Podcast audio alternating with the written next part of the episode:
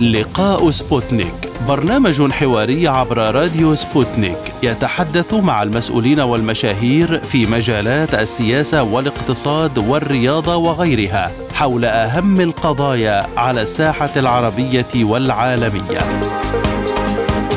في لقاء سبوتنيك نوجه الأسئلة باسم المستمعين للوصول إلى إجابات على كل استفساراتكم.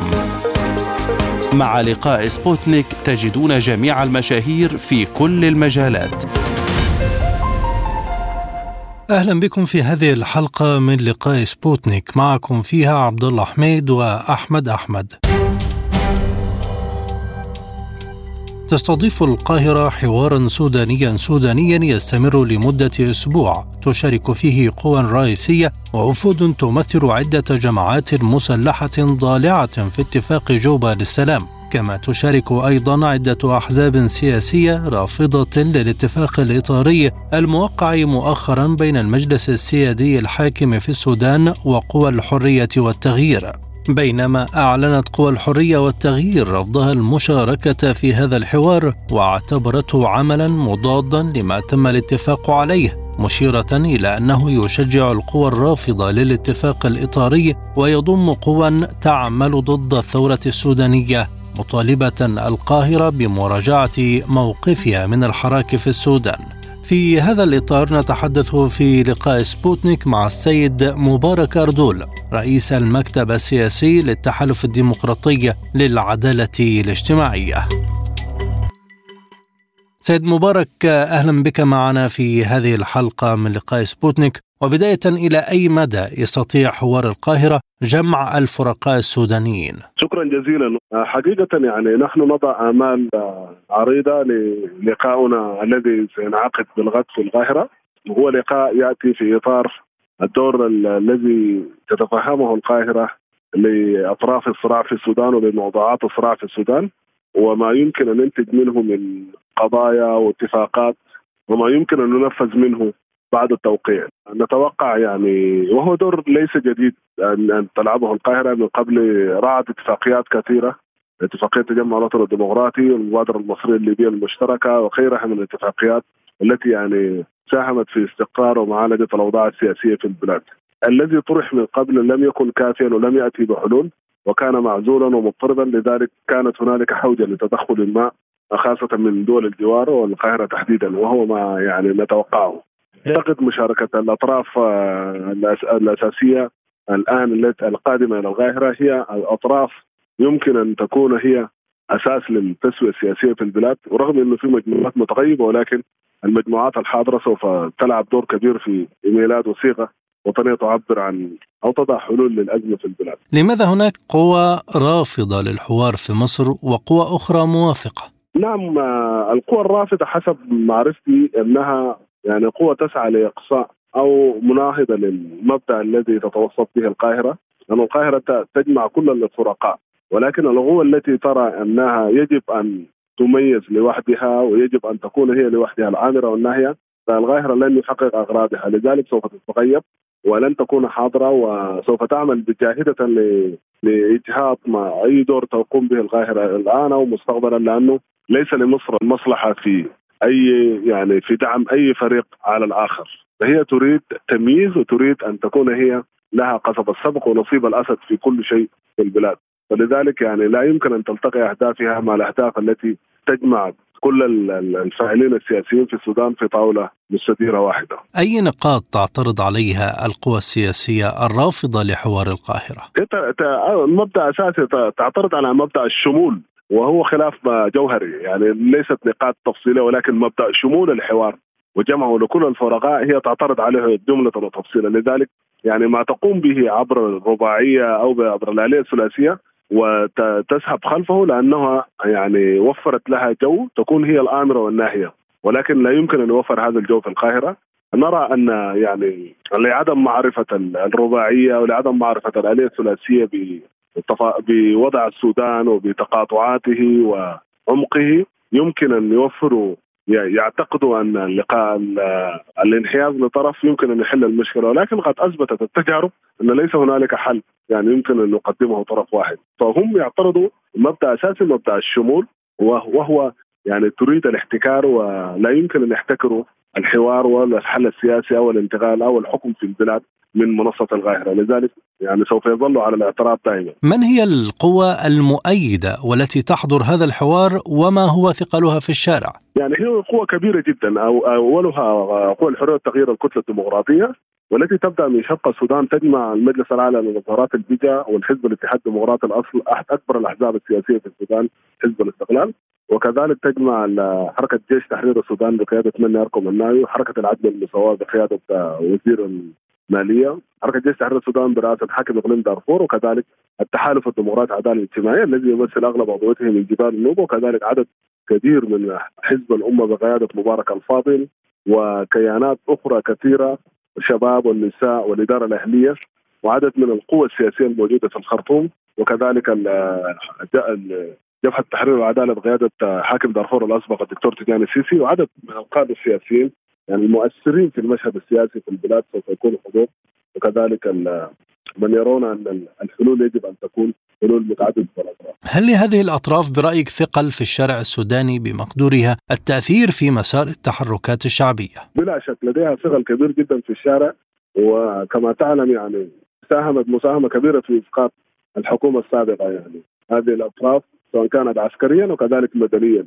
وحتى الاحتجاجات الأخيرة التي شهدتها الحكومة المجلس المركزي السابق لعبت دور كبير جدا في في هذه هذه المجموعة فلذلك وغيرها من المجموعات فلذلك يعني هي لها تأثير كبير. أستاذ مبارك هل هناك وفد من مجلس السيادة والمكون العسكري يشارك في حوار القاهرة؟ والله لا ليست لدي علم بهذا بهذا الوفد ولا أعتقد يعني أن الشخص الصحيح يوجه لي هذا السؤال ولكن اعلمه هي القوى المدنية السياسية طيب لماذا لا تشارك الأمم المتحدة في هذا الحوار والتي كانت ضالعة في الاتفاق الإطاري؟ والله الأمم المتحدة أعتقد هي ترى كانت حتى بالأمس ترى أن الاتفاق الثنائي أو الاطاري يعني يمكن أن يكون مخرج للحل ولكن بالأمس رأينا مقالا مشتركا من الآلية الثلاثية بما فيها الامم المتحده والاتحاد الأفريقي والإيجاد. يعني كانوا ينعون الحوار الذي يعني يعني أقاموه أو الاتفاق اللي وقعوه الاتفاق الإطاري.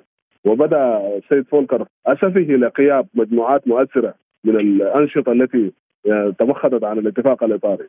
وهو يعني دليل على إثبات لفشل الجهود التي يقومون بها ولكن أعتقد لا يجب أن يتركوا يعني خارج المشهد يجب أن يكون هناك شكل من أشكال التواصل معهم في في في, في منبر القاهرة. هل نفهم من ذلك أن هناك بعض الأطراف تضع تقاطعات في مسارات الحل والحوار بين الأطراف السودانية؟ نعم بلا شك هنالك بعض الأطراف تسعى لاختطاف الحوار يعني وتسخيره لمصلحتها. فالحوار الذي يكون مبنيا على التعددية لن يكون من مصلحتها اطلاقا، هناك بعض الأطراف تريد أن تختار من تحاوره وهي الأزمة الكبيرة، الحوار معروف إنه تجري الحوار مع من تتفق معهم ومع وأكثر الحوارات التي تكون مثمرة مع المجموعات التي لا تتفق معها حتى تتوصل لحل الأزمة، طالما الأزمة قائمه فليس لطرف الحق في اختيار من يمثله، من من من يحاوره. ماذا يمثل الدور المصري برأيك في هذا الحوار؟ وهل يمكن أن يكون له تأثير على نتائجه؟ نعم الدور المصري كبير ومهم لتداخل السودان مع مصر تاريخيا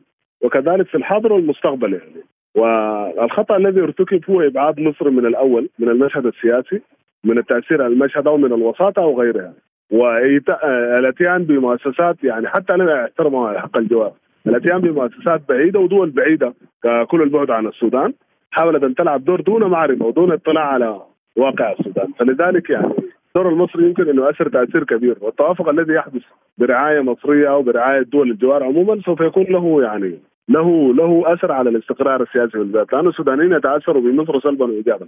الآن يعني أكثر السودانيين خارج السودان يعيشون في مصر ويتمتعون بحياة المواطن الكامله مثلهم مثل المواطن المصري. فلذلك من العدل أن يكون لمصر دور كبير جدا في استقرار السودان حتى على الأقل لا يكثر عدد النازحين واللاجئين أو اللاجئين من السودان إلى مصر، فمصر صاحبة مصلحة عليا في الاستقرار الذي يحدث في السودان وبالعكس صحيح إذا حصل عدم استقرار سوف تدفع ثمن ذلك الأمر، فلذلك وجودها ضمن الوساطة هو يتحتمه الواقع. إذا نتحدث عن النتائج المرجوه من حوار القاهرة بالنسبة للمشاركين فيه. نتوقع أن يخرج المشاركين بتوافق حول هياكل الحكم وقضايا الانتقال وقضايا ما بعد الانتقال وكذلك نتوقع أن يخرجوا كل هذا ملخص المناقشات في وثيقة وطنية واحدة. ستجد الدعم والقبول من أطراف كثيرة دوليا سيما إن هذا التوافق يعني الذي يحدث سوف. مصر سوف يكون كل العالم الآن توجه انظاره ما عن الدور الذي يمكن أن تلعبه مصر في الاستقرار والسلام السودان. الحوار يستمر أسبوع، فما هي أجندة وجدول الحوار؟ والله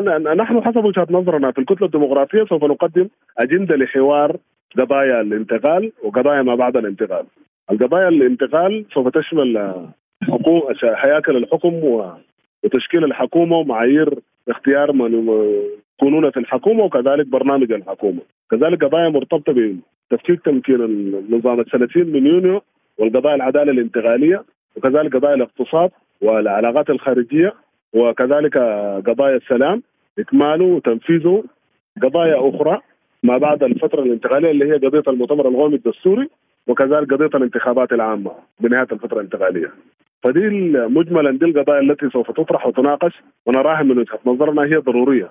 الآن يجب الاستجابة لها. برأيك ما هي أهم نقطة يجب البدء في آه، المناقشات فيها في حوار القاهرة؟ قضايا الحكم كذا آه، أهم شيء وقضايا الانتخابات بنهايه الفترة الانتقالية آه، وقضية السلام. هل هناك جزء خاص بتسوية الخلافات مع الجماعات المسلحة ودمجها في الجيش السوداني؟ نعم هي قضية السلام هي تحت تحت قضية السلام. ماذا عن قضية دارفور التي آه، ما زالت تظهر كل فترة وتشتبك فيها جماعات وقبائل مسلحة دون أي رادع أمني؟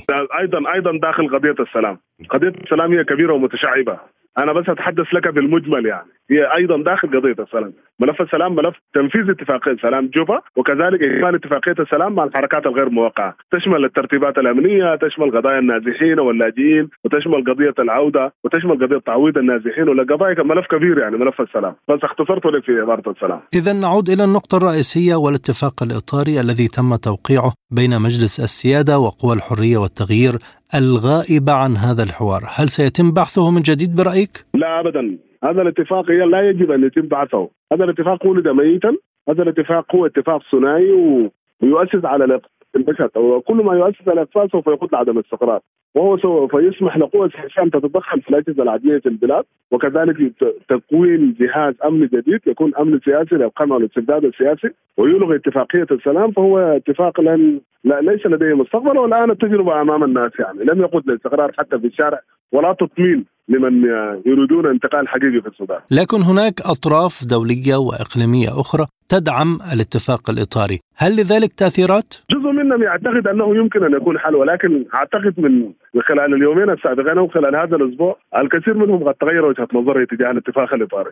يعني كيف يعني يكون هنالك اتفاق يحظى بتأييد من مجموعة محددة داخليا وأغلب المجموعة تكون خارجية، الخارج لن يحكم السودان.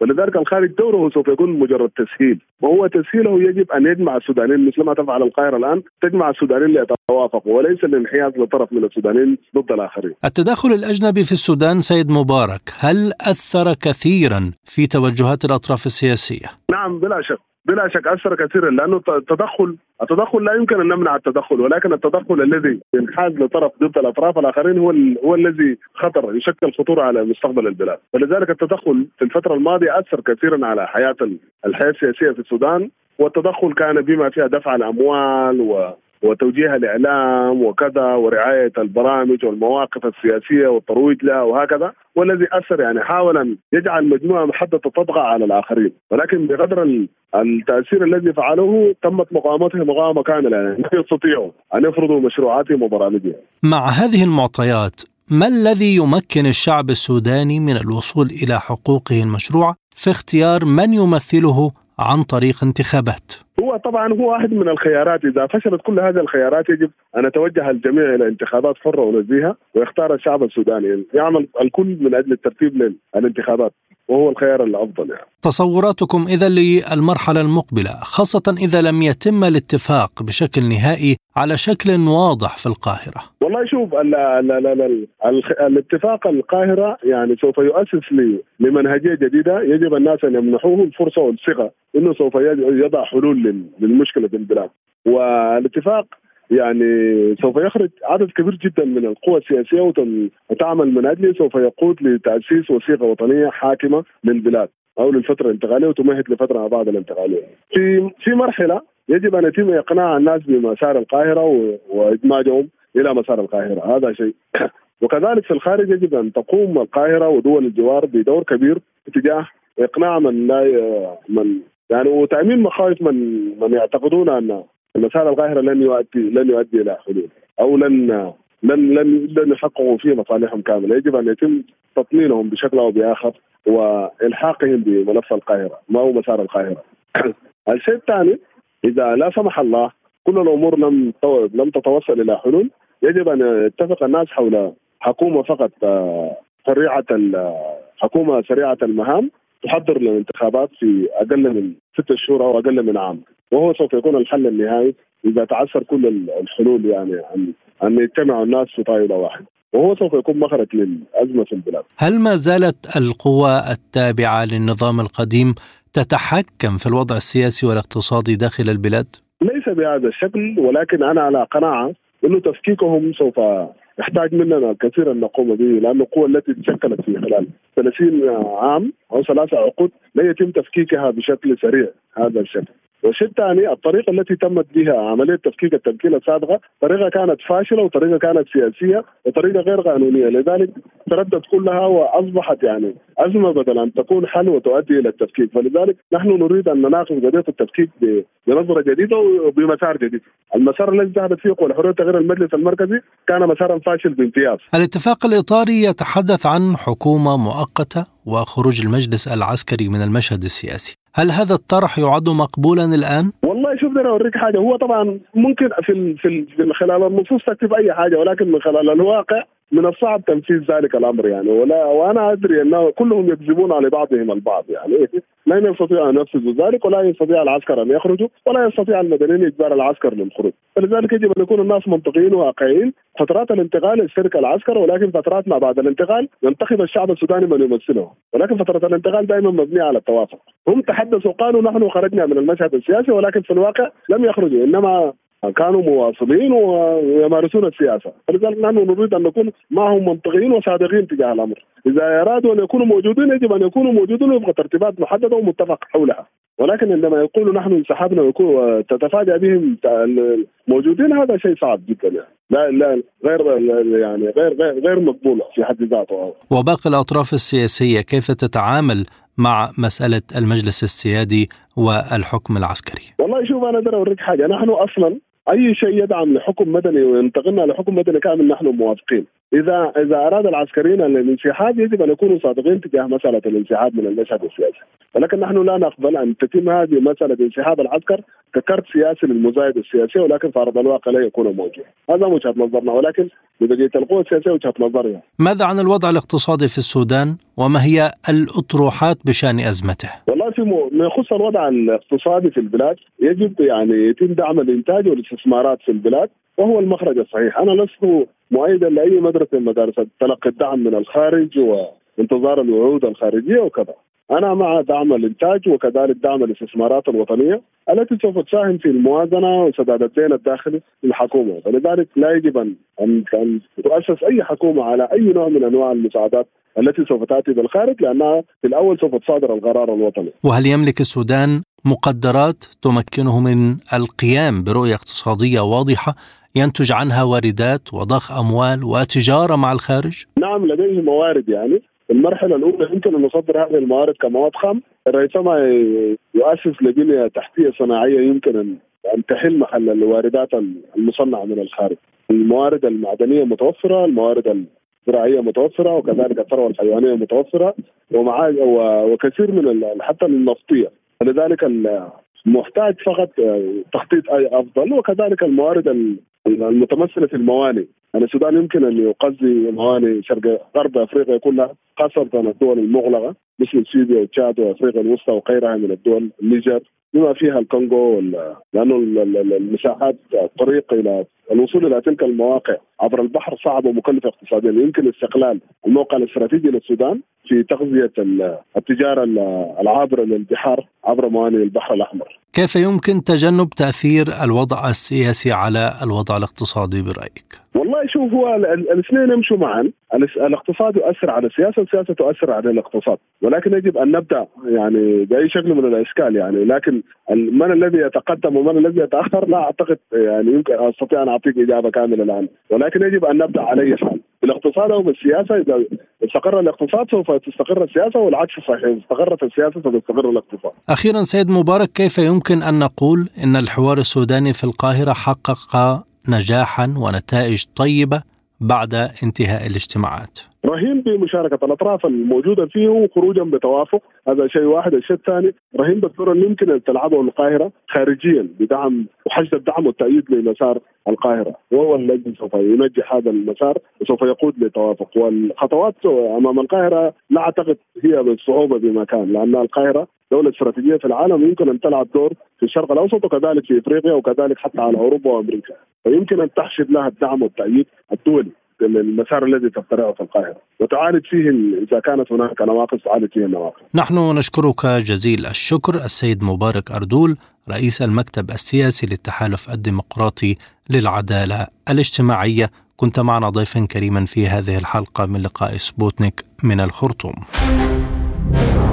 مستمعينا الكرام أنتم الآن تستمعون إلى حلقة جديدة من برنامج لقاء سبوتنيك. الآن مستمعينا الكرام إلى جولة إخبارية قصيرة مع الزميل أحمد أحمد ثم نستكمل فقرات لقاء سبوتنيك. أهلا بكم مستمعينا الكرام إلى جولة إخبارية حول العالم.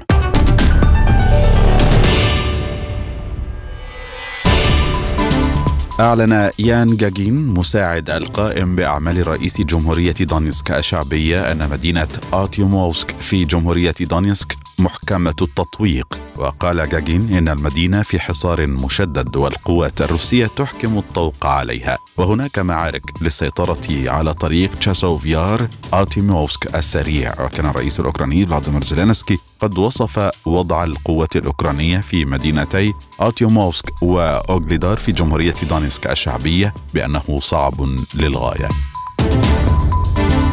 صرح المتحدث باسم الرئاسة الروسية ديمتري بيسكوف بأن حزمة أخرى من المساعدات العسكرية الأمريكية لأوكرانيا هي وسيلة مباشرة لزيادة مستوى التصعيد لكن هذا لن يغير مجرى الأحداث. وقال بيسكوف نعم هذا طريق مباشر لتصعيد التوتر وزيادة مستوى التصعيد هذا يتطلب جهودا إضافية من روسيا والعملية العسكرية الخاصة ستستمر. وأضاف بيسكوف بالنسبة لجميع الدبابات التي تأتي من الغرب سيتم حرقها وإذا كانت هناك إجراءات تحفيزية أعتقد أنه سيكون هنالك المزيد من المتحمسين. قال رئيس الوزراء العراقي محمد شيع السوداني إن ملايين الدولارات يتم تهريبها يوميا بفواتير مزورة إلى الخارج لافتا إلى أن ذلك من أحد العوامل التي أدت إلى تراجع قيمة الدينار مقابل الدولار. واضاف السوداني أن البدء مؤخرا بتطبيق إجراءات لتنظيم عمليات التحويلات المالية كشف ذلك الأمر. واعتبر السوداني أن هذه الإجراءات أداة لتحقيق الإصلاح الحقيقي للنظام المصرفي وللنظام الاقتصادي للحفاظ على المال العام ومنعه من التهريب وغسيل الأموال وأوضح أن تهريب العملة إلى الخارج كان يتم عبر تحويلات تتم على أساس فواتير مزورة لواردات كان يتم تضخيم أسعارها. أعلنت مكافحة الإرهاب في إقليم كردستان تعرض قاعدة زلكان التابعة للقوات التركية في محافظة نينوى العراقية لقصف صاروخي وذكرت مكافحة الإرهاب في بيان لها أنه وفقا للمعلومات تم إطلاق ثمانية صواريخ إلى قاعدة زلكان العسكرية في ناحية باشيكو بمحافظة نينوى. التي تضم قوات الجيش التركي. وأشار البيان إلى أن التقرير تؤكد سقوط صاروخين داخل الجيش وصواريخ أخرى حول الجيش لكن لم يتضرر أي شخص. وتنفذ تركيا عمليات لمكافحة حزب العمال الكردستاني الذي تتهمه باستهداف قواتها ومواطنيها وأنشط في عدة دول في المنطقة بينها سوريا والعراق وإيران. اتهمت إيران جماعات كردية معارضه في إقليم كردستان العراق بالضلوع في الهجوم الذي استهدف مصنع وزارة الدفاع الإيرانية في أصفهان ونقلت وكالة نور نيوز التابعة للمجلس الأعلى للأمن القومي الإيراني عن مصادر خاصة. نقلت قولها إن قطعا من الطائرات الصغيرة دخلت الأراضي الإيرانية وتم استخدامها في عمل تخريبي ضد مجمع ورشه وزارة الدفاع في أصفهان قبل أيام إلى جانب مواد متفجرة. بمشاركة وتوجيهات الجماعات الكردية المناهضة للثورة المتمركزة في إقليم كردستان العراق. وقع انفجار قوي مساء السبت الماضي. وقالت وزارة الدفاع الإيرانية إن انفجارا وقع في المصنع العسكري في أصفهان نجم عن هجوم فاشل بثلاث مسيرات. مستمعينا الكرام في الموضوع ذاته والشأن السوداني وعلى الجانب الآخر تستمر قوى الحرية والتغيير في خطتها لتنفيذ الاتفاق الإطاري الموقع مع المكون العسكري من أجل تشكيل حكومة مؤقتة تمهد لانتخابات تشريعية ورئاسية وتجمع كل القوى الثورية تحت مظلة. واحدة. ومعنا في لقاء سبوتنيك السيد حسين سعد المحلل السياسي المهتم بقضايا الانتقال الديمقراطي في السودان ليحدثنا عن الموقف الرافض للمشاركة في الحوار السوداني بالقاهرة. أهلا بك سيد حسين بداية لماذا هناك قوى رافضة للحوار في مصر وقوى أخرى موافقة نعم في الأول آه، القوى الرافضة للحوار في مصر وهي الحرية والتغيير عندهم الاتفاق الإطاري واللجان المقاومة وبعض الأحزاب التي ترى أنه الدور بتاع الحكومة المصرية كان منحاز للمكون العسكري في السودان وإنه مصر لم تدين الانقلاب العسكري وأيضا القوى المؤيدة للحوار في مصر لورشة القاهره وهي أحزاب آه بعضها كان مشارك في النظام البايد حتى سقوطه نظام البشير وبعضها آه يعني بيتهموهم بأنهم آه حلفاء للمكون العسكري. فلذلك جاء البيان شديد اللهجة من الحرية والتغيير رافض لورشة القاهره الآن آه، هنالك بعض المجموعات أعلنت انها هي تلقت آه، دعوة للسفر إلى القاهره ولكن غالبية آه، من الحرية والتغيير رافضين وهنالك أيضا الحزب الشيوعي خارج الحرية والتغيير وحزب البحث أيضا خارج الحرية والتغيير وهنالك اللاعب الأساسي والمميز وهو لجان المقاومة. أيضا لجان المقاومة الآن هم بالأمس كان هنالك موكب لدعم الصحة والتعليم فلذلك آه هذه الورشة ستجمع حلفاء المكون العسكري والذين وقفوا معه في الانقلاب العسكري. يعني سيدي تقصد أن الحوار في اتجاه واحد ومن اتجاه واحد فقط؟ نعم الحوار آه، من اتجاه واحد والنتائج محددة مسبقا وهو الهدف قطع الطريق على الاتفاق الاستعاري وقطع الطريق على استكمال الثورة السودانية ولتعزيز آه، ايجاد موطى قدم لحلفاء آه، مصر في الحكومة المدنية التي ينتظر أن تشكل. آه وأيضا آه هو آه, محاولة من المكون العسكري أقصد الحكومة المصرية التي وجدت نفسها بعيدة تماما عن الشأن السوداني. والآن عندما تحركت الدول الترويكا والبعثة اليونيكام والسعودية والإمارات تحاول ان أن تلعب دور في القضية السودانية ولكن مثل ما قلت لك اللجان المقاومة وأنا لطيف بهم آه هم يعتبروا الحكومة المصرية آه ساعدت الانقلاب العسكري ولم تقف مع ثورة يابان الحراك في 2018 و2019 آه فلذلك هم ناغمين عليها. أيضا الحرية وتغيير الطرف في الاتفاق الإطاري. هو كان أقرب في وقت من الأوقات إلى الحكومة المصرية. ولكن بعد الاتفاق الاطاري الآن هم أصدروا بيان مثل ما ذكرت لك. ولماذا بالأساس الرفض القاطع واستباق نتائج الحوار ومصر تكرر دائما اهتمامها بأمن السودان واستقرار الأوضاع فيه والخشية من التدخلات الأجنبية؟ نعم الحكومة المصرية والتصريحات المصرية كانت آه، من أجل الطبطبة فقط هكذا يقول الشارع إننا علاقات ازليه بين القاهره والخرطوم ويجمعنا تاريخ مشترك وابن النيل وهكذا. ولكن الشعب السوداني شاف آه، اندلعت ثورة آه، آه، ديسمبر. عدد الشهداء كان عدد والمعاقين. الحكومة المصرية كانت المكون العسكري في الفترة الأولى. وعندما جاء الانقلاب أيضا الحكومة المصرية ساندت الانقلاب. الآن عدد الشهداء ما بعد الانقلاب 126 شهيد. عدد المصابين 5000 مصاب. أين كانت الحكومة المصرية؟ هكذا يقول الشارع. أين هي كانت؟ هل سحت فجأة ووجدت إنه آه آه آه أمنها الخارجي وعلاقاتها مع السودان أصبحت في خطر أم أن مصالحها تريد أن تعرف مستقبل مصالحها مع الحكومة التي تأتي إذا تم تشكيلها بعد الاتفاق الإطاري وبعد خلفائها ما غير معروف مصير نسبتهم في المشاركة في السلطة وأنا أقصد رفاق الكفاح المسلح بعض الحركات في الكتله الديمقراطية وهنالك الحزب الاتحادي المعروف بتاريخه وعلاقاته مع الحكومة المصرية وهو رافض وهنالك بعض القيادات من النظام البائد الذين تم الدفع بهم لتأجيج النعرات في شرق السودان ولم يتم مساءلتهم وهم يعني آه، بعضهم لديه آه، آه، جرائم. فلذلك هذا المناخ هو الذي تسبب والذين يقولوا بيقولوا الراي ده عندهم معتقدون وعندهم دوافعهم. اذا هل نستطيع بالفعل رسم خارطة محددة؟ أي من هي القوى المؤيدة والتي تحضر هذا الحوار؟ ومن الذي لا يحضر؟ وما هو ثقل كل قوة فيهما؟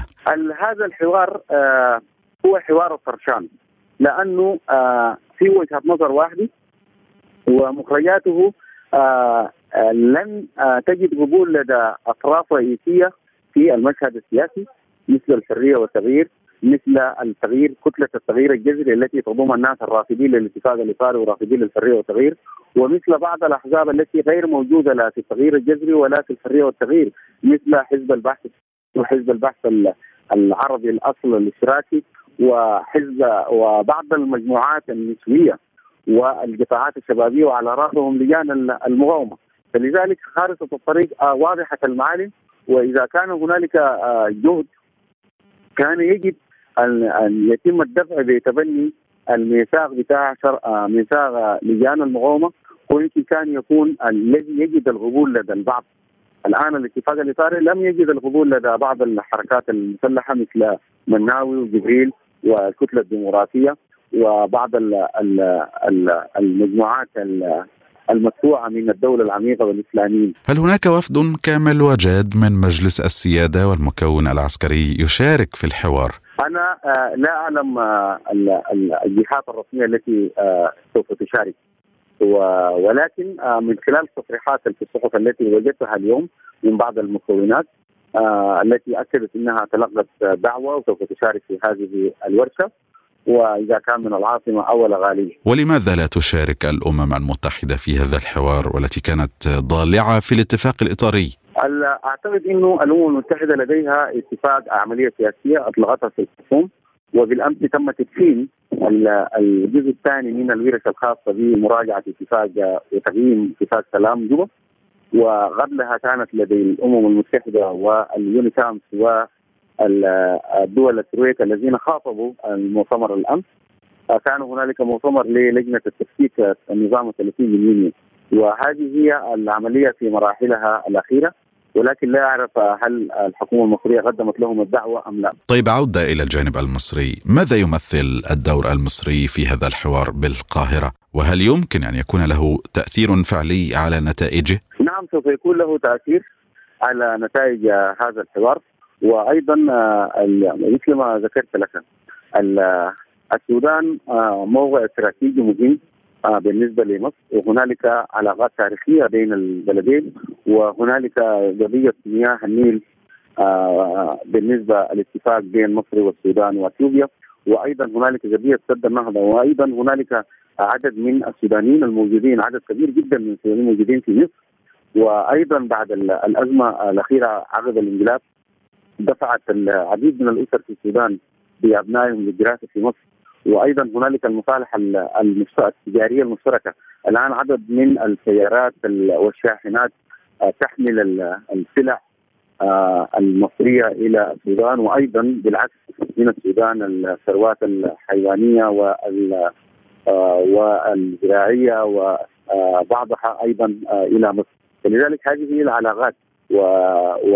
والحكومة المصرية تدرك جيدا إنه السودان بموارده الضخمه دي هي بحاجة له وبحاجة له أيضا في المؤسسات الإقليمية مثل الاتحاد الأفريقي ومثل جامعة الدول العربية التي تحتضنها القاهره. الحوار ذاته يستمر اسبوعا، كيف ترى أجندته وجدول القضايا المطروحة؟ آه أنا حقيقة لم أطلع على جدول آه، أعمال آه هذا المؤتمر ولكن واضح جدا انه جدول أعماله هو يركز على العملية السياسية وكيفية إنه المبادرة المصرية دي تلعب دور ومخرج في الأزمة السودانية وكيفية إرسال رسائل تطمينية إلى الحرية والتغيير التي آه، رفضت ببيان بتصريح واضح وكان بعبارات غوية للمبادرة المصرية وأيضا رسائل للمجتمع الدولي آه، والمجتمع الاقليمي وأيضا هنالك تسابق حميم ما بين الدول الجوار مثل دولة جنوب السودان التي دفعت بمبادرة أيضا في الملف السوداني وكذلك الحكومة الأثيوبية التي دفعت برئيس وزرائها إلى زيارة الخرطوم لمبادرة أيضا. فلذلك هذا كله يجعل أنه الحكومة المصرية آه ستعمل آه بجهد آه كبير لوضع أجندة آه، تحقق تعيد لها صيغتها الموجودة في الشعب السوداني في اللاعبين الأساسيين في الثوره السودانيه. هل هناك جزء خاص بتسوية الخلافات مع الجماعات المسلحة ودمجها في الجيش السوداني؟ آه هنالك آه بعد آه مثلا آه الحركه الشعبيه التي يترأسها مالك عداد هنالك ترتيبات وعملية دمج آه تمت لبعض قواته. أما قوات رفاق الكفاح المسلح في دارفور آه آه، تم تشكيل آه، جسم معني بالترتيبات ولكن نقص الأموال آه، تسبب في إنه هذا البند لم يتم. وأيضا الخبرة من القوات المسلحة والضباط السودانيين لديهم خبرة كبيرة في عملية الدمج العملية الفنية. ولكن نقص المال يهدد هذه العملية. وكذلك التعقيدات السياسية في المشهد السياسي أيضا أرجعت هذا الاتجاه. وأيضا الربط آه الذي آه يجده البعض في سلام جوبا سلام المسارات خاصة فيما يتعلق بالمسارات التي لم تحمل كانت سلاح مثل الجزيره المسار الوسط في آه في اتفاق جوبا ومسار الشمالية ومسار شرق السودان الذي تم تجنيده بعد أن اندلعت أحداث دامية أحداث غضبيه داميه. يعني بالتركيز على قضية دارفور التي ما زالت تظهر كل فترة وتشتبك فيها جماعات وقبائل مسلحة دون أي رادع أمني، هل القضية إلى حل أم تصعيد؟ هل من أي تسوية؟ تقديري المواجهات بين الرفاق الكفاح المسلح غير موجودة ما في حرب ولكن هنالك سيولة أمنية وهنالك موت بالمجان للمدنيين وهنالك تفلتات ويكفي هنا الإشارة ل نائب رئيس مجلس السيادة مضى أمضى في دارفور قبل فترة من نهاية العام الماضي فترة طويلة لاستتباب الأمن. وأيضا هنالك مجموعات ترى بأنه اتفاق مجموعات واسعة من سكان دارفور أنا كنت في أكتوبر وفي نوفمبر الماضي في دارفور في نيالا وفي الجنينه فقابلت عدد من المواطنين هم يروا إنه اتفاق السلام لم يحقق لهم السلام. هذا الاتفاق كان للوظائف لبعض المكونات أو مكون واحد من مكونات دارفور بالأحرى ولم ينعكس عليهم في السلام وفي الاستقرار وفي الرخاء. والقيادات بدارفور اذا ما موقفها وموقعها من هذا الوضع؟ نعم قيادات دارفور زار السيد جبريل وزير المالية ورئيس حركة العدل والمساواة دارفور مؤخرا وهذه هي الزيارة الأولى له بعد اعمان ووجدت سخرية من بعض الناس إنه أنت كيف جيت تتمثل تتحدث باسم مهمشين وحملت من أجلهم سلاح زرتهم بعد سنتين. أيضا هنالك السيد حاكم الاقليم السيد نمي الكم الناوي كان يعني سجل زيارات عديدة وخاطب عدد من اللقاءات وأيضا السيد طاهر حجر وأيضا السيد الهادي إدريس. هذه القيادات تتحدث نعم ولكن آه لم ينعكس هذا الكلام اللي بموجبه آه أصبحوا آه في السلطة. آه لم ينعكس على أهلنا في الأمن في دارفور والسلام بتاعهم. أنا أتابع بشكل يومي المدنيين بيتعرضوا لحالات بتاع قتل وترويع. إذا كان في المدن أو القرى الصغيرة أو في الطرقات العامة. ليس هنالك المواطن العادي لا يشعر بالأمان. أيضا هنالك خطاب كراهية وعنصرية كبير لم تفعل الحكومة في وضع حد هذا الخطاب الذي يشعل الفتن بين المجتمعات الان طيب القيادات والإدارة السودانية عامة الآن هل تضع هذه القضايا خاصة التسوية مع الجماعات المسلحة والوضع في دارفور هل تضع ذلك كله أولوية أم ترجئ هذه المسألة أم تتجاهلها بالكامل؟ نعم بحسب التصريحات الحكومة تقول بأنها مهمومة بوضع حل لقضية الأمن والاستقرار في دارفور. وأيضا هنالك الاتفاق الإطاري والورشة التي بدأت أمس. لم تشارك فيها حركه مني اركم الناوي وحركة العدل جبريل إبراهيم. وهم يرفضوا فتح الاتفاق بتاع جبل التغيير. ويفتكروا إنه الاتفاق الإطاري ده تم ما تمت مشاركتهم فيه. وهم قاطعوا الجلسة التي بدأت أمس. ولكن هنالك تحليل يشير لبعض الناس المراقبين إنه حركات دارفور إذا وجدت نسبتها في السلطة وجدت الاستثناء المخصص في الاتفاق جوبا والوثيقة المغلوب عليها في بالانقلاب كان في استثناء لاغاده الحركات المسلحة إذا شاركوا في السلطة.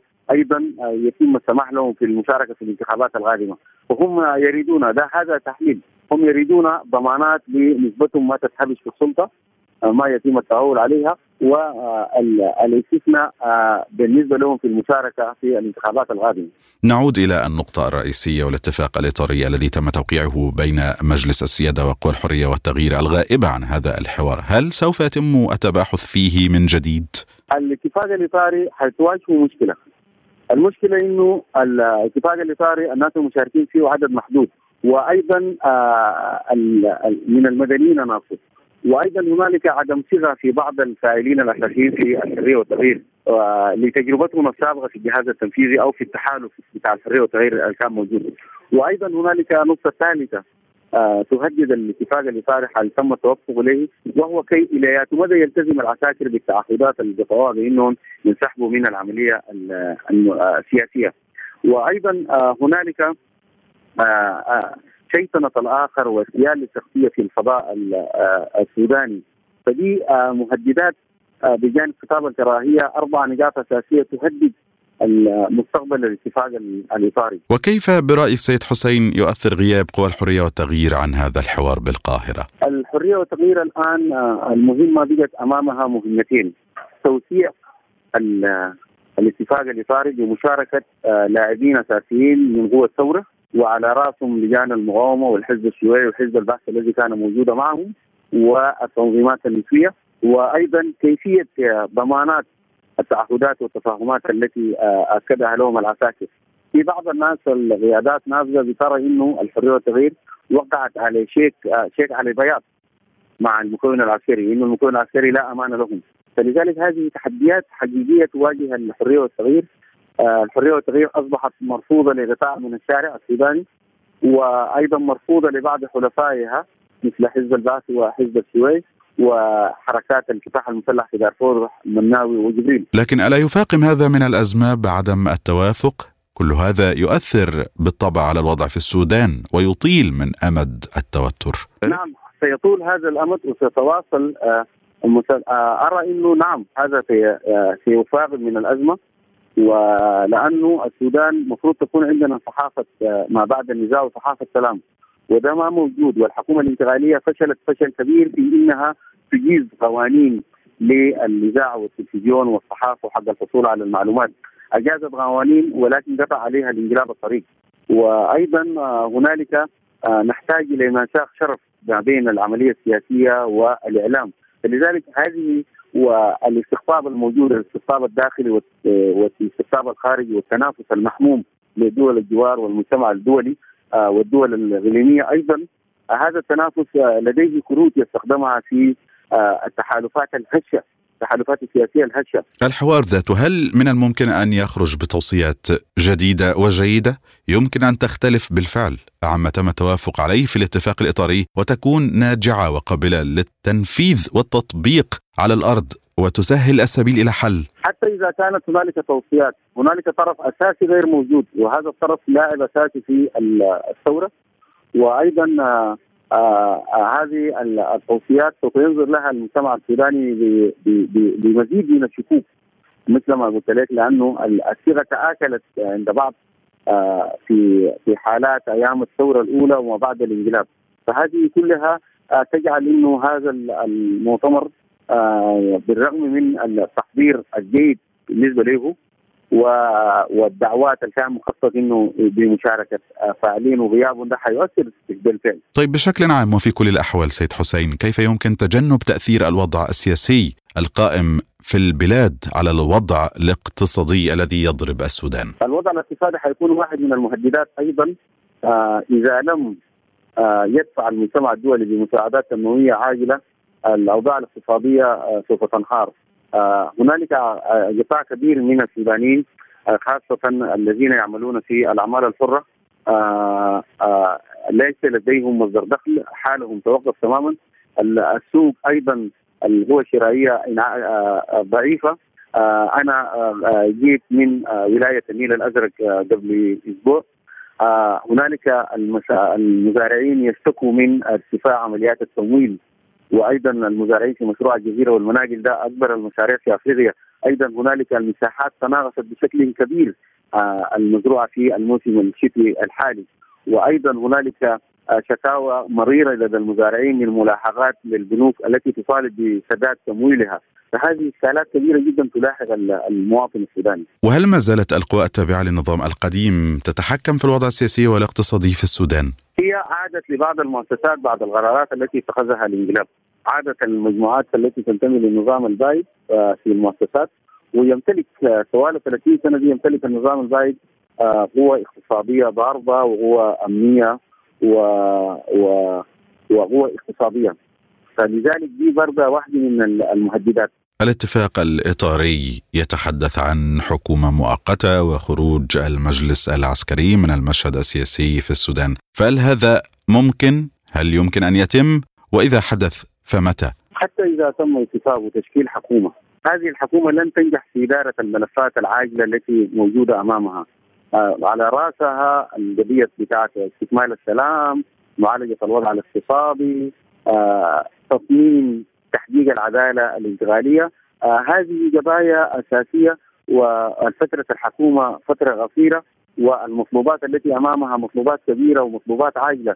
فلذلك هذه تحديات ستواجه حقيقة الحرية والتغيير والاتفاق الإيطالي. أخيرا سيدي رؤيتكم الخاصة للحال بشكل عام، هل بهذا الحوار وبمثله قد يذهب الوضع في السودان إلى حل أم تتعقد الحالة وتتفاقم وتتدهور ربما إلى الاسوء في السودان؟ المشهد السياسي السوداني كل يوم ماشي يتعقد وماشي تعقيدات سياسية وتعقيدات اقتصادية وأيضا صراع المحاور يلعب أدوار آه، في هذه التعقيدات ولذلك آه، آه، السيناريوهات عديدة.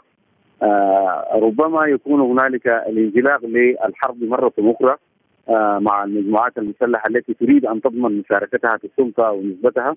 وربما السيولة الأمنية أيضا تدفع في هذا الاتجاه. ولذلك عبور هذا المشهد بتعقيداته هذا سيناريو ضعيف جدا. حتى السيناريو بتاع الاتفاق الإطاري آه لن آه إذا كان آه تم الاتفاق عليه. لن يجد القبول بدليل إنه آه اللجان المقاومة ترفضه والأحزاب السياسية بعض الأحزاب. وكذلك آه، آه، رفاق الكفاح المسلح. فهذه سيناريوهات ثلاثة عبور هذه الأزمة الانتقالية سيناريو ضعيف. في ختام هذا الحوار نتوجه بالشكر الجزيل للسيد حسين سعد المحلل السياسي. المهتم بقضايا الانتقال الديمقراطي في السودان. شكرا جزيلا لك سيدي.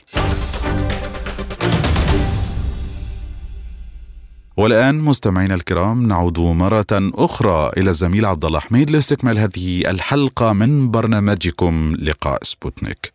شكرا للزميل أحمد أحمد وللاقتراب أكثر مما يدور في القاهرة والهدف من عقد الحوار السوداني ينضم إلينا عضو المجلس المصري للشؤون الخارجية الأستاذ سيد هاني. أهلا بك سيدي الكريم. كيف تقرؤون اجتماع القاهرة الذي يجمع الأطراف السودانية؟ القاهرة دائما تبذل الجهود لتعزيز المساعي السياسية لحل أزمات المنطقة. هي دائما تحرص على استضافة كل الأطراف في كل أزمة لتقريب المواقف وتعزيز قنوات الحوار بين الأطراف المختلفة. فعلت ذلك من قبل في الأزمة السورية وفعلته في الأزمة الليبية واليوم تفعله في الأزمة السودانية. ولكن محاولات القاهرة للأسف الشديد لم تأتي بالنتائج المأمولة. السبب أن نجاح المساعي السياسية وحل الأزمات بالطرق السياسية يعتمد بالدرجة الأولى على توفر الإرادة السياسية لدى الأطراف المتنازعة. وبالتالي غياب الإرادة السياسية وغياب النوايا الطيبة والحرص على البقاء في المناصب والصراع من أجل المكاسب الشخصية من شأنه أن يفسد أي محاولة لبذل المساعي لإيجاد حلول سلمية للأزمات. وفي الملف السوداني ما الذي يعرقل جهود القاهرة لجمع كل الأطراف؟ للأسف الشديد معظم الأطراف السودانية آه، ما يدور بينها هو صراع على المناصب والمكاسب آه، كل منهم يريد أن يكون حاضرا في المشهد الإعلامي آه، بصرف النظر عن المصلحة بصرف النظر عن المصلحة العليا للشعب السوداني. أنا أرى أن ما يجري الآن في السودان هو فوضى وهو انفلات أمني مستمر وهناك اصابع أجنبية تعبث في السودان تريد استمرار حالة الفوضى من أجل الوصول إلى نهاية آه، لتقسيم السودان إلى عدة دويلات. وإذا كان الأطراف السودانية مخلصون لبلدهم فعليهم أن يتوجهوا بأسرع ما يمكن إلى صندوق الاقتراع. ولكن للأسف الشديد نحن نسمع في المظاهرات أصوات تنادي بضرورة تولي حكومة مدنية. ما فيش حاجة اسمها حكومة مدنية تأتي بالتعيين. دي اسمها يبقى اسمها حكومة تصريف أعمال ولكن الحكومة المدنية الحقيقية هي التي تأتي عبر صناديق الاقتراع. للأسف الشديد كل الأطراف المتصارعة الآن في السودان هي آه، تتصارع من أجل البقاء فقط في المشهد ولكنها تخشى الذهاب إلى صناديق الاقتراع لأنها تعلم تماما أن صناديق الاقتراع سوف تخرجها من المشهد. خطة هذه الأطراف سواء الحرية من أجل التغيير أو الشعارات والأسماء التي يسمونها لأنفسهم خطتهم هو الدفع بالحالة العامة لحالة من الفوضى لعله في ظل حالة الفوضى يستطيع أن يصل إلى تسوية يحصل بها على مكاسب لا يمكن أن يحصل عنها عليها من خلال صناديق الاقتراع. وبالتالي كل هذه الأصوات وكل هذه الأحزاب وكل من يسمون أنفسهم بقيادات سياسية في السودان هؤلاء يغتصبون حق الشعب السوداني في تقرير مصيره. كل من يريد للسودان الاستقرار والرخاء وللشعب السوداني أن يحصل على حقه في تقرير المصير يذهب إلى صناديق الاقتراع، صناديق الاقتراع هي المرآة الحقيقية لإرادة الشعب السوداني ولرغبات الشعب السوداني، أما الاستمرار في المظاهرات فهذا للأسف الشديد شيء مؤسف وصور تبعث على الأسى للشعب السوداني لأن هناك من يرى أن السير في المظاهرات أسهل من العمل في الحقول وفي المصانع فهو يذهب للسير في المظاهرات هيطلع في التلفزيون وإذا اتكلم في التلفزيون هياخد مقابل مادي وإذا ما اتكلمش في التلفزيون فهناك أصابع أجنبية تدفع للمتظاهرين من أجل الاستمرار في التظاهر واستمرار حالة الفوضى. أستاذ سيد ما هو السبيل للوصول إلى مرحلة الانتخابات قبل تأسيس دولة جديدة. ودستور يضمن حقوق الجميع. تأسيس دولة جديدة ودستور يضمن حقوق الجميع هو مسؤولية من يختارهم الشعب السوداني من خلال صناديق الاقتراع. إنما إن إحنا نقول إحنا هننتظر أما نبني دولة جديدة ونتفق على دستور وبعد كده نعمل انتخابات يبقى عمر الانتخابات ما هتتعمل لحد يوم القيامة. واللي هيحصل إن بعد فترة هيحصل انقلاب عسكري في السودان يطيح بكل هؤلاء ويمسك الدولة الدولة بالحديد والنار. والسودان شهد المسألة دي كثيرا من قبل وبالتالي يجب الذهاب إلى صناديق الاقتراع. صناديق الاقتراع تأتي بالمسؤولين. رئيس جمهورية ورئيس الجمهورية يأتي برئيس حكومة ويتشكل برلمان وتتكون مؤسسات. هذه المؤسسات هي التي تبني الدولة الجديدة. وهذه المؤسسات هي التي تنظم عمليات كتابة دستور جديد للسودان يضمن حقوق الشعب السوداني. أما المظاهرات والفوضى فهؤلاء مجموعة من الانتهازيين الذين يغتصبون حق الشعب السوداني في تقرير مصيره. ما هي الأدوات إذن التي تملكها مصر في الملف السوداني حتى الوصول لمرحلة متقدمة من التوافق؟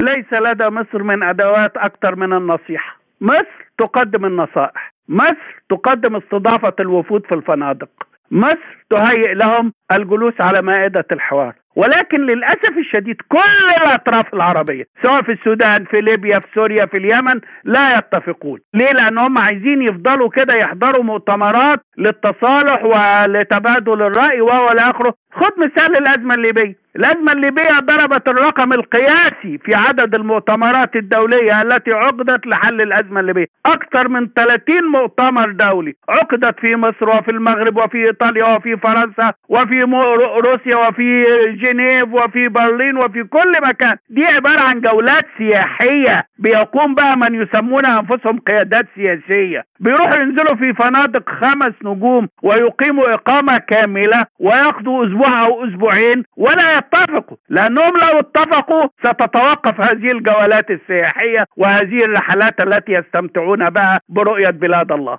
غير معقول البعد عن صندوق الاقتراع ثم التحدث عن حل للأزمة. حل الأزمة يجب أن يخرج من صندوق الاقتراع. هناك بعض الأطراف رفضت اجتماعات القاهرة فما موقف مصر من هذه الكتل؟ السياسية في السودان؟ في جميع مراحل الحل السياسي في السودان. هناك من يعترض.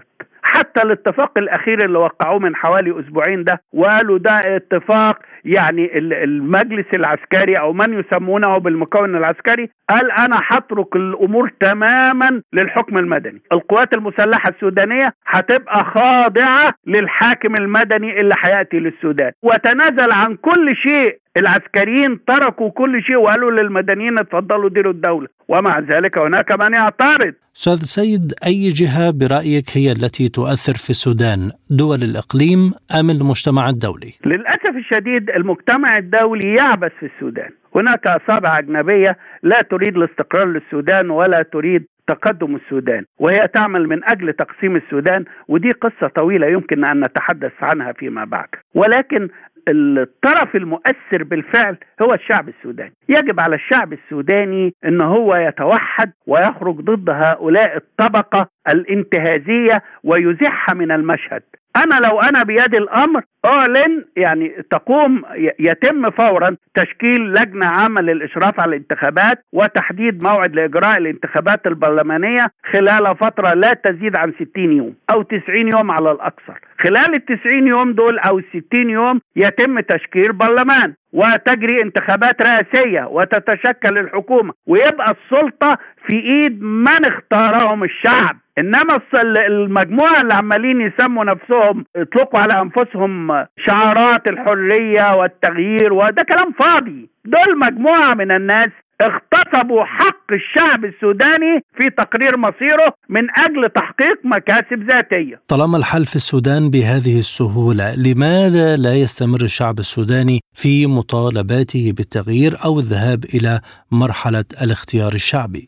لأن هناك أصابع أجنبية بتدفع فلوس للمتظاهرين وسبق أن أعلن رئيس المجلس العسكري عبد الفتاح برهان أو رئيس المجلس السيادي الفريق عبد الفتاح برهان أنه تم إلقاء القبض على بعض أعضاء البعثات الأجنبية في السودان وهم في قلب المظاهرات يقومون بتحريض المتظاهرين وتزويدهم بالمال. ده اتقبض عليهم وتحولوا للتحقيقات والسودان طردت عناصر كانت تعمل في تابعه لجهات أجنبية وتعمل في السفارات الأجنبية. طردتهم بعد ما ضبطتهم في قلب المظاهرات بتحرض المتظاهرين وتقدم لهم المال. يعني المسألة واضحة الجريمة واضحة تماما وبالتالي يجب الاتجاه إلى صناديق الاقتراع. إيه الحل بقى دلوقتي؟ الحل دلوقتي إذا جاء المجلس السياسي فرض الأمر الواقع وحدد موعد لإجراء الانتخابات يجب على الشعب السوداني أن يساندوا في هذا القرار، أما أن تخرج المظاهرات تعترض